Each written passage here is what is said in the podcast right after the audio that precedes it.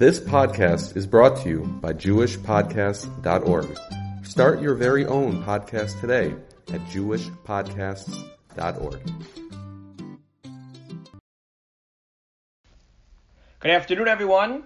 I'd like to welcome you to part two of Haggadah Insights, where hopefully we'll be able to learn together and explore some additional insights from various mafarshim that will hopefully be able to inspire you and to allow you to stay over at your Pesach Seder this coming year, Mitzvah Hashem. Uh, we left off with Yachal Merosh Chodesh. The last thing that we had talked about was the four sons, the Arba Abanim, and now we're going to begin with the paragraph of Yachal Merosh Chodesh. If you take a look at the paragraph of Yachal Merosh Chodesh, it seems to be a little bit strange. The author of the Haggadah writes, Yachal Merosh Chodesh, I might have thought to observe, to, uh, to celebrate the holiday of Pesach on the first of Nisan. Talmud Lomer by Yomahu. Therefore, it says the author of the Haggadah, Bal Haggadah, there's Xeras HaKosuv, in which the Torah tells us, no, you have to celebrate the holiday of Pesach on the 15th of Nisan, when in fact we had departed when we li- were liberated from Mitzrayim. It's a little bit strange that the author of Haggadah makes such a statement. Since when do we consider observing a holiday not on the day in which there was a particular miracle? If you look at Shavuos, we wouldn't uh, celebrate the holiday of Shavuos on any other day than Vav Nisan. That's the day that when we receive the Torah. Rosh Hashanah, of course, is observed on the first of Tishrei. Yom Kippur is observed on the tenth of Tishrei, and so on and so forth. Why in the world would the author of the Haggadah ever have suggested, thought in his mind, even for a moment, that there'd be a compelling reason as to why we should observe the holiday of Pesach on Rosh Chodesh? I once heard a beautiful insight of Rav Moshe Miller Shlita, in which Rav Moshe Miller highlights what seems to be a common denominator between the holiday of Pesach and the uh, the holiday, so to speak, of Rosh Chodesh. If you think about it, when you celebrate Pesach, the thing that's focused on the most is going mishubad lecherus, when you go from slavery to freedom. And when you think about cherus generally, we often think of cherus as a specific type of context. We think of it in the context of literally no longer being shackled, no longer answering to another master, being able to be free to do what you want. But in fact, if you really start to uncover and start to peel away the layers, you will discover that cherus is more than just physical slavery.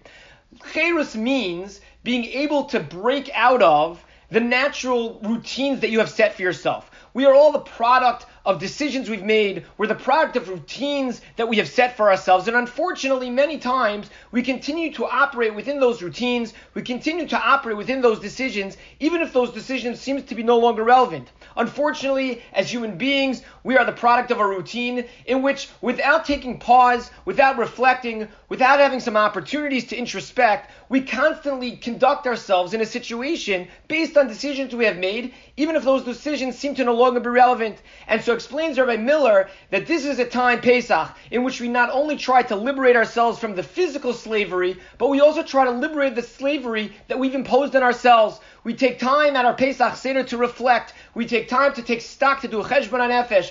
We take time to introspect and to evaluate. Is this who I want to be? Is this who I want to continue to be? Perhaps some of those decisions we in fact want to conduct ourselves within. But there may be many decisions, in fact, that we no longer want to conduct ourselves in that type of way. And so therefore, this is an opportunity to go mishibud, to go me'avdus lecherus, to be able to liberate, to depart from some of those decisions, to depart from those, some of those routines, to no longer bound by, by some of the things that we have decided to do for ourselves that may have been, in fact, uh, beneficial to us in the past, but now are no longer relevant.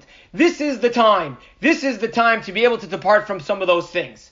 We all know that many of the Mefarshim comment that the whole purpose of Rosh Chodesh is a monthly opportunity to reflect on the previous month, to pat ourselves on the back, to uh, the accomplishments that we may have had and, and the things that we're happy about, but to also to take stock in some of the things that we may have done in the past that we like to we would have liked to have done differently. And so explains Rabbi Miller that if you think about it, the holiday, the Yom Tov of Pesach, and the theme of Rosh Chodesh have quite a bit in common.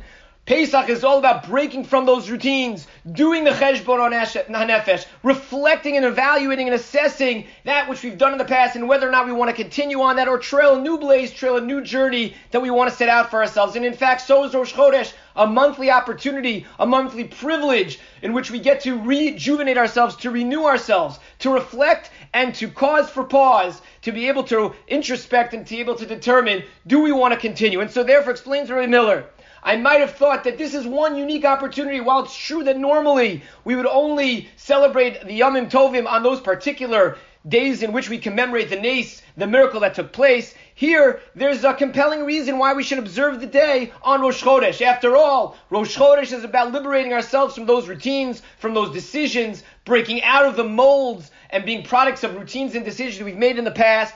Pesach, me'avdus not just a physical slavery, but a spiritual slavery where we've imposed on ourselves certain things that may have been relevant and beneficial in the past, but may no longer be relevant in the present and perhaps in the future. And so therefore, since both of these things are celebrated with the same theme, with a common denominator, says the Baal Haggadah, Yochom Rosh Chodesh, I might have thought that we should celebrate and observe both of these things on the same day.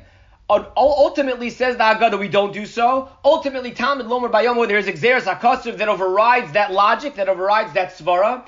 But otherwise, we would have celebrated both of these things on the same day. It's a powerful message as we try to share timely ideas and timely values with our families, certainly in a time in which you've had a lot of time to reflect and assess and evaluate who we are and who we want to be, that we use this platform of the Seder to break out of those molds, to break out of those routines, to simply reflect on the decisions that we have made and determine are those the decisions we continue to want to operate within. And perhaps we can trail a new blaze, we can develop a new path, a new journey, not just for us, but for our spouses and for our families, developing a new trajectory, a new progression in our Avodas Hashem. The next part of the Haggadah is the very next paragraph, and that is the part of the Haggadah in which we do mitchila ovdei avodah zara hayov We all know there's a machlokas between Rav and Shmuel. When we say maschil b'genusim b'sayim b'shevach, when we begin with the negative and we conclude with the praise of Hashem, do we begin with Avadim Hayinu? Do we begin with the physical slavery commemorating or, or, or mourning over the experience of our ancestors in Egypt? Or do we do even earlier from Mitchil of the Avodah Zarah, the spiritual uh, negative elements of our history, of our ancestry, beginning with Terach? And although we hold that we begin with Avadim Hayinu Farab Mitzrayim, we also subscribe to having to mention our ancestry as well. And when you look at the statement, Mitchil of the Avodah Zarah, you have Oseinu, we, uh, we used to have uh, ancestors who uh, unfortunately were idol worshippers. Now we brought close and we are able to serve Hashem. And he quotes Yoshua, and he quotes Terach, etc. Although that is the simple shot of what the Baal Haggadah seems to be conveying to us, I saw a beautiful insight of Rav Biderman Shlita, in which I'd like to share with you the language of Rav Biderman in his commentary of the Haggadah that fits beautifully with that which we have just mentioned uh, based on Yachal Merosh Chodesh. Rabbi Biderman explains as follows. The afa pisha tzarach adam la'asos b'chol yom tamid cheshbon anefesh ulivdok ma'asav b'tadirus. Even though it's true that each and day of uh, each and every day of our lives, it is incumbent upon us. It behooves us. It's our responsibility to do a cheshbon anefesh. To be b'masov. We have to constantly be evaluating our actions, being determined if those actions are serving as a bridge, as a conduit to serve HaKadosh Baruch Hu. Nevertheless, we can't become too obsessive over it, to focus too much on the past, to reflect too much and get so deep into that those chatam that we have done, tov, because that's not going to be good. We also have to think to the future. How can we correct our ways and improve ourselves? And how can we bring nachas to HaKadosh Baruch Hu? Because if all we think about is those iniquities, those transgressions, those averos, those chatam that we have done in the past, it's ultimately going to lead to sadness. And it's also going to lead to chas v'shalom, despair. V'inyan zeh rimeis harav HaKadosh v'al divrei Shmuel mislonim zechus yagin alena b'meim razu. So that, based on all this says Rav Biderman, that's what the Baal Haggadah means when he says mitchila of the Avodah Zar. He says the following. Listen so carefully. It's so unbelievable. The Hachi Kamer. This is what it's meant to say when it says the word mitichila. If we become obsessive, if we become consumed, which all with all the things that we've done, bitchila, the things in the past that we have done,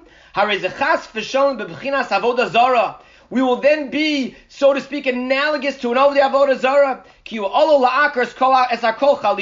Because a person who so comes so becomes so consumed with, a person who's so focused on the past, who can't get past those mistakes that they have made, who can't get past those averos, who can't get past those transgressions, becomes completely consumed, that person can ultimately be led to being analogous to an Ovdi Avodah A person like that who becomes so consumed feels despair, feels sadness, feels distance from HaKadosh Baruch Hu, and that distance can ultimately lead to a lack of service of Hashem, and ultimately lead to being an Ovdi Avodah. Mitchila kama. Says the Rav Biderman, mitchila, if you focus too much on the tchila, if you focus too much on that which you have done in the past, it's important. We've got to reflect. We know that Yachol Merosh Chodesh, as we said in the last Vart. But mitchila, if you focus too much on that which you used to do in the beginning, then Ovde Avodah Zarah, how you will say, we're going to ultimately be like our ancestors, Ovde Avodah Zarah. We're going to be nichshal. It's going to serve as a stumbling block. It's going to serve as an impediment to develop and intensify a strong relationship with Hashem.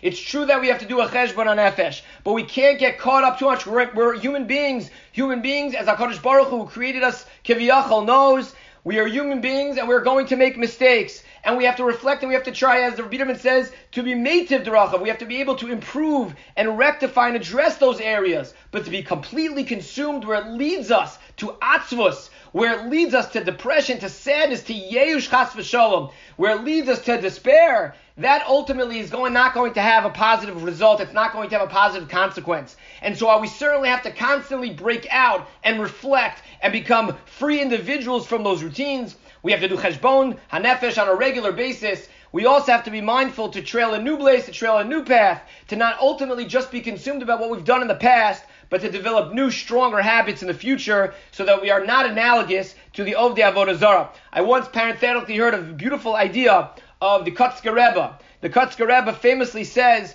on the Gemara Bava Metzia, the Gemara Bava Metzia tells us that a person who's miyaesh, a person who gives up hope, so he loses uh, his ownership, his possession over an item, assuming it doesn't have any type of identifying mark, any type of simon. Classically, we understand that based on the simple reading of the Gemara and the Mefarshim, that the reason why a person is able to take ownership of another person's item when he's miya'ish, when he gives up hope, is because he's mafkir he makes it ownerless. The Bezdin makes it ownerless, he has no hope of uh, repossessing that item, and so therefore, now that it's ownerless, it gives other people the right to take possession, to take ownership. The Kotzker Rebbe says there's another way to understand Pi Chasidus. Says the Kotzker Rebbe Zechusa Yagan Aleinu. The Kotzker says that what it means is Yeush is an Avera. In Judaism and Yiddishkeit, we don't believe in giving up hope. We don't believe in hopelessness or despair. We always have an opportunity to look to Avinu Shabbat to the Ribbon Shalom. When a person's going to be miyayish, when a person's going to give up hope, that's an Avera. And you know what your punishment is? Your punishment is, is that we're going to take away your item and allow another person to repossess and another person to take ownership over it. Yeush, despair, as both the Kotzker and Rav Biderman are highlighting, is not a Jewish concept. It's not a Yiddishkeit. It's not a Yiddish concept. It's not something that we believe in. We always have hope. We always have an opportunity to look to the heavens, to HaKadosh Baruch Hu, to provide us with that nechama, to provide us with an answer. And so therefore, mitchila, we can't be too consumed in that which we have done in the past, but we need to look to the future, develop new routines, think about and consider new decisions, and ultimately develop a new trajectory. We'll now move on to Vishisha Amda. Famously, beautiful Vishisha Amda. Vishisha Amda Lavosenu Velanu. Unfortunately, we see it every single generation. If you study Jewish history, you know that every generation we've had anti Semites, we've had an empire, we've had someone who's tried and attempted to rise up against us, attempted to annihilate us, to commit genocide against us. There wasn't just one generation, one enemy that tried to, to destroy the Jewish people. Each and every generation, we've been confronted with somebody who's tried to kill us. And HaKadosh Baruch Hu has, has saved us. The Sfas Emes, in his incredible wisdom, provides an alternative understanding of how we should understand what is the catalyst, what's the impetus for why we've had to face, why we've to, we've had to confront anti-Semites, people who have hated us, and people who have attempted to destroy us. Says the Sfas Emes, Shalo Echad Bilvad. You want to know the only thing that causes the destruction, chas v'shalom, of Klal Yisrael? When we are Shalo Echad.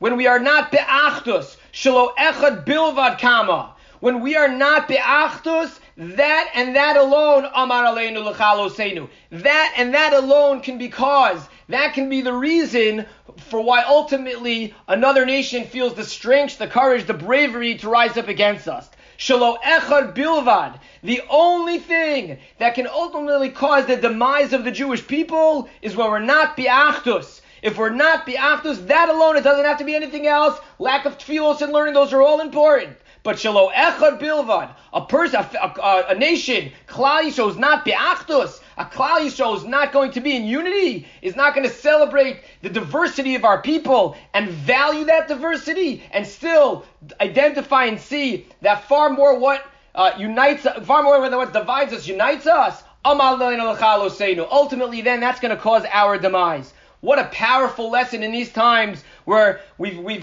been reminded it doesn't matter what stripe you are, doesn't matter what color, doesn't matter what hashkafa you have.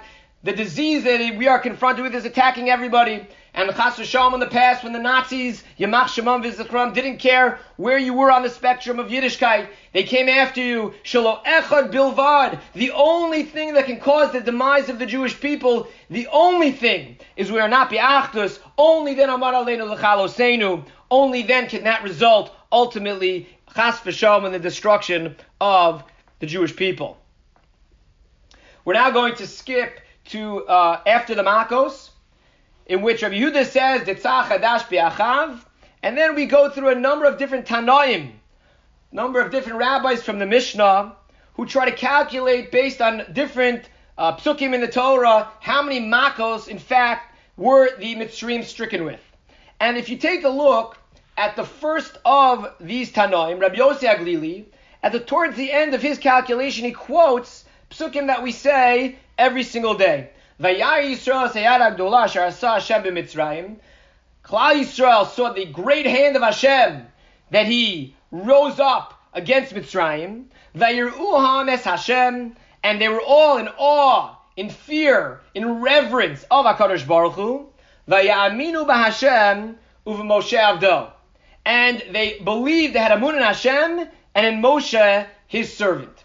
And the obvious question that is begged to be asked is, what do you mean, Vayaminu b'Hashem uv'Moshe Avdo? They have now been through so many different miracles, so many different things in which HaKadosh Baruch Hu has demonstrated his incredible power, and not just his incredible power, but his Hashgacha Hashem, his Hashgacha Pratis, his intervention in the world. Now, only after they're in the Yamsuf, now and only now, Vayaminu b'Hashem uv'Moshe Avdo, what, what happened all of a sudden? What all of a sudden clicked? Why didn't they have this emun and Hashem already earlier? What took so long? What does it mean? How are we to understand Vayaminu b'Hashem of Moshe Avda? I saw a beautiful insight of, of Rav Bender who quotes Ibn Ezra in which he explains that until the Mitzrayim were destroyed, the Jewish people had a slave mentality. They couldn't get over that, that, that impediment, that ob- obstacle. They constantly were looking over their shoulder always worried would they ultimately be re-enslaved again. They saw that they were being chased through the midbar, and ultimately until they could turn uh, back and look at the Yamsuf and see all of the Mitzrayim having drowned, only then Vayaminu B'Hashem, only then could they begin to develop a free Jewish national identity of their own. Only then could they begin to break out of that slave mentality, and that's only then Vayaminu of Moshe But I wanted to share with you an incredible, so inspiring insight of the Slonim Rebbe, the Nesivos Shalom, who not only will provide us insight uh, into Vayaminu B'Hashem of Moshe Avdo, but will also provide insight into a paragraph of Tehillim that we say very often that perhaps we may not have fully understood in the past. Says the Nesivos Shalom, Klal Yisrael already believed in HaKadosh Baruch Hu. Klal Yisrael were confident. There was no doubt, no suffix in their mind that HaKadosh Baruch Hu existed, that they were the chosen people at this point. There wasn't a shemetz, there wasn't a doubt in their mind that HaKadosh Baruch had performed all these miracles. So how do we understand what Vayaminu B'Hashem is talking about? What does it mean, Vayaminu B'Hashem? Explains the Nesivos Shalom in his commentary on Pesach, the Vayaminu B'Hashem means that for the first time they were now able to look back at the last 210 plus years of Jewish history and everything clicked that while it's true that they believed in Hashem, in their minds they had to have been wondering throughout this entire process of their ancestors coming down from Canaan, uh, when they were revealed to Yosef and Yosef was revealed to them all the way through to Kriyas Yamsuf, there were so many points along the way where you could imagine the natural uh, inquiry of most of our ancestors were, why us? What is happening here? Why are we going through all this? What's the point? Where's the end game? What exactly is the objective, the goal that HaKadosh Baruch Hu has in mind? They may have believed in him, but they certainly had many theological questions along the way, trying to understand what exactly was going on. Says the Nesivos Shalom, Vayaminu b'Hashem. Klal Yisrael, after Kriyas Yamsuf, now looked back and said, Aha.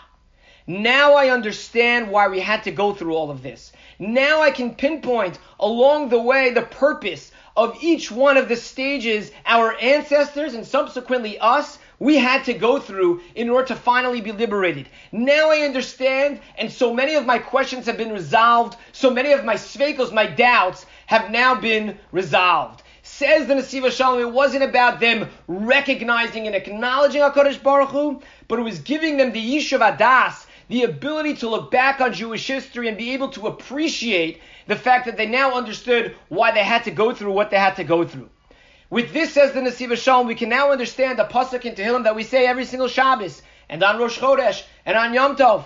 We say Shir HaMaalos B'Shuv Hashem, Es Shivas Tzion, Hayinu Kechomim.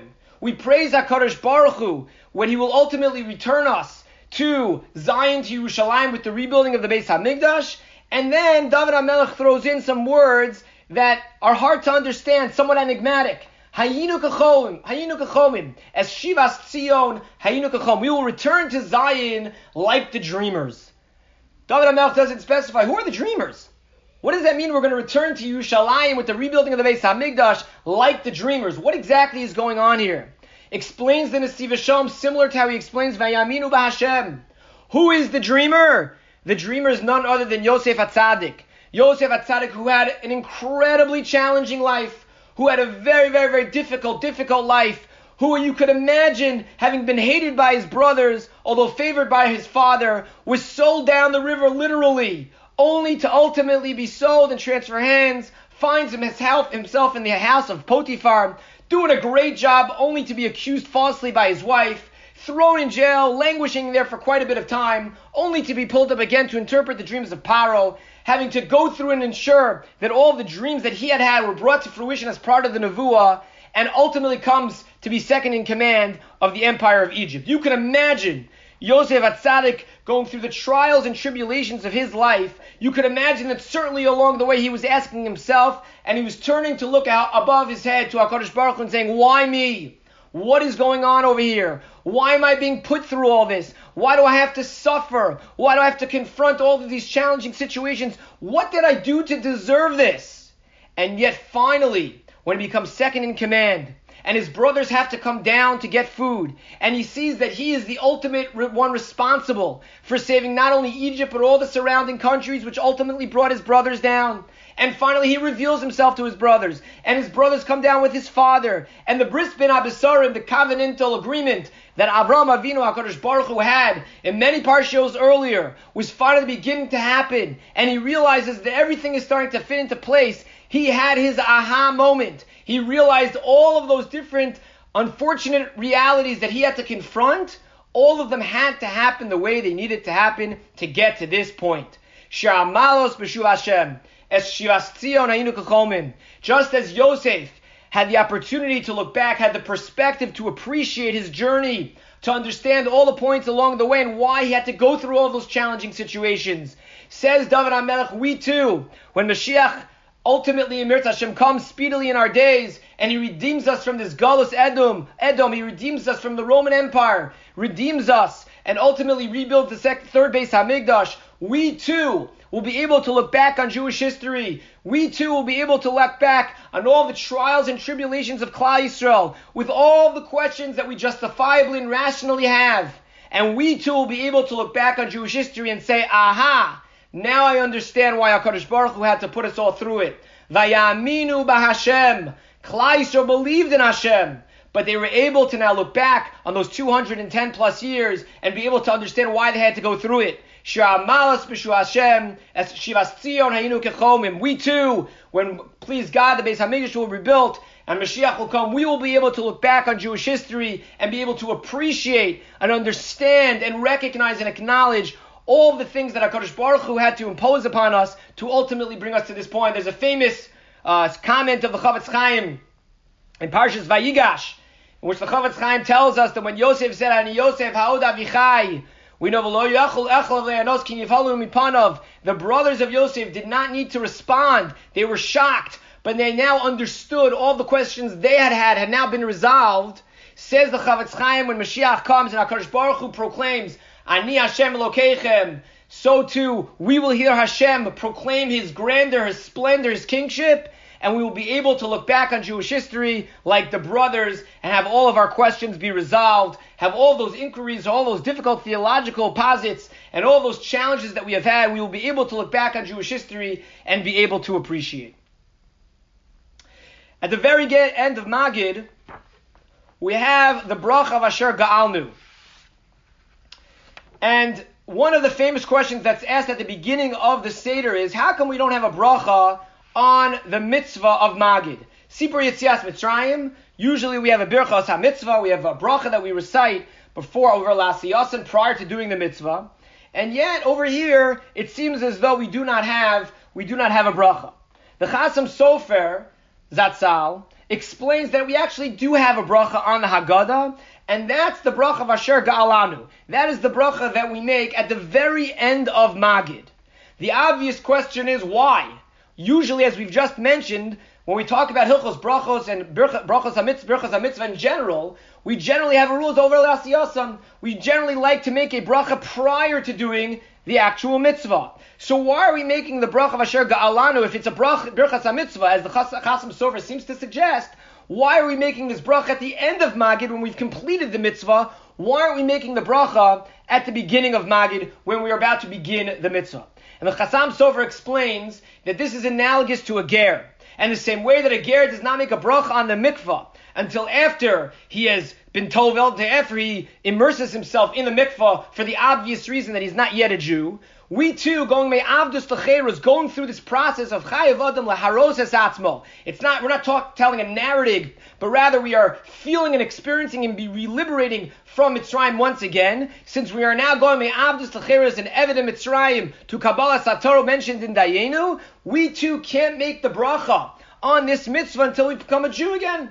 And so therefore we make the bracha of Asher Ga'alanu, albeit under normal circumstances, you'd make the bracha prior to doing the mitzvah. Since we are, so to speak, born again Jews, we are now reliving and re-experiencing what it means to be a Jew, to accept Om Shamayim, to accept the Torah. It would be inappropriate to recite this bracha at the very beginning, and so therefore we recite this bracha uh, at this point. And with that, I want to share with you an important story uh, that uh, happened to a friend of mine, which I think should provide a tremendous amount of chizuk and should inspire us to realize that as we are creeping up to just less than seven, uh, uh less than 72 hours to Pesach, we're working hard. And uh, certainly, looking back at Jewish history, we sit at the Seder, we ask ourselves the question at times, why us?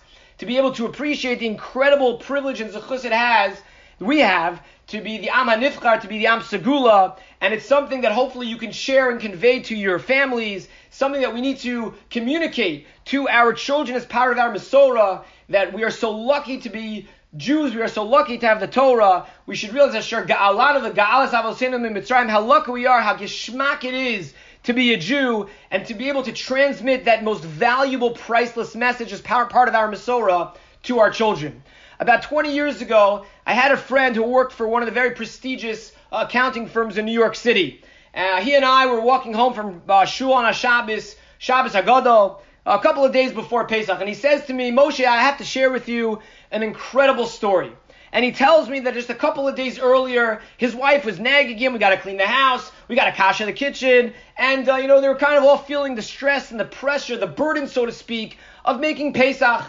And uh, he walked into work the next morning, and he uh, he has a cubicle, and on the other side of the cubicle, he has a good friend of his named Anthony, a good, nice, uh, very down to earth Italian guy.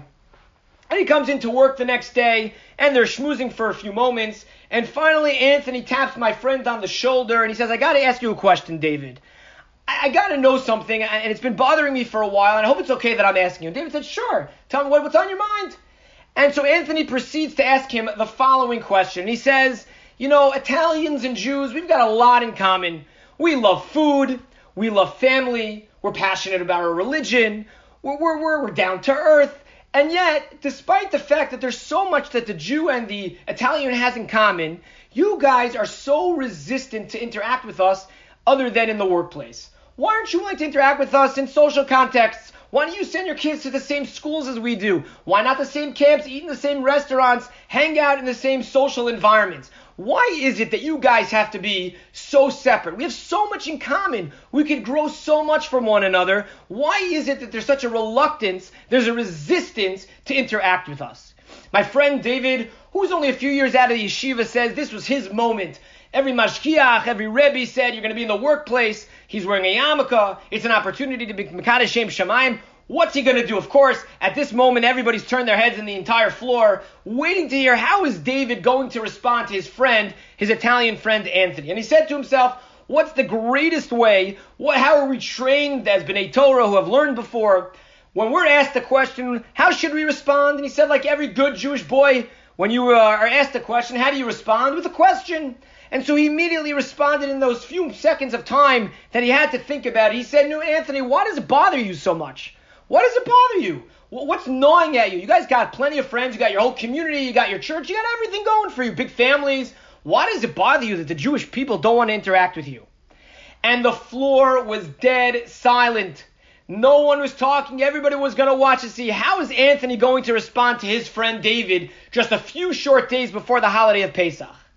And without any hesitancy, without any pause, without any shame, Anthony looks at his friend David in front of the entire floor and says, I guess because I'm a little jealous.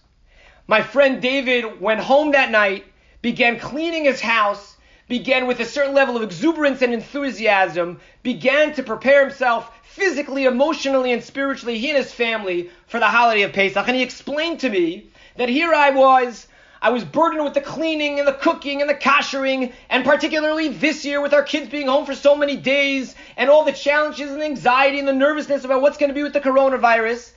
And I needed a non-Jew to remind me how lucky I am to be a Jew.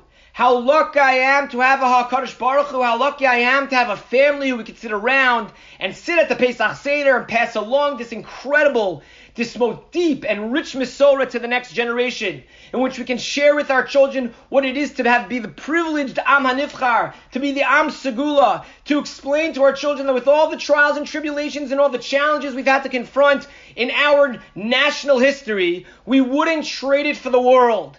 This is a basic Nakuda. This is a basic fundamental principle that it's incumbent upon us, that it behooves us to transmit to our kids just as much as we need to transmit the Yitzias Mitzrayim, where our national identity began, we need to bring it to life. We need to share with our children personal stories. Rabbi Fran mentioned in the Mishpacha magazine, we need to share with our children personal stories of Yad Hashem, Hashgachas Hashem, sing Hashem in our lives, because Yitzias Mitzrayim didn't end when the Jewish people left Mitzrayim or got the Torah. Yitzias Mitzrayim continues as we continue to liberate ourselves, as we continue to depart from our routines, from those old decisions, as we share with our children the nisim and the flows that we see in our own lives, as we share with our children the incredible zechuyos, the incredible merits of what it means to be a Jew. And with that, I wish you all a chakosher v'sameach. It should be a, a Pesach of Geula. It should be a Pesach of redemption. We should be Zocha in just a few short days to see each other in Yerushalayim with the Hakravas Korban Pesach, whereas the Gemara describes so many of the Korban Pesach are, are shechted with so much blood in the Beis HaMikdash. We should be able to sit in Yerushalayim. We should enjoy and be nenem Ashchina, and we should ultimately, in Hashem, see Mashiach's arrival speedily in our days. A good Yom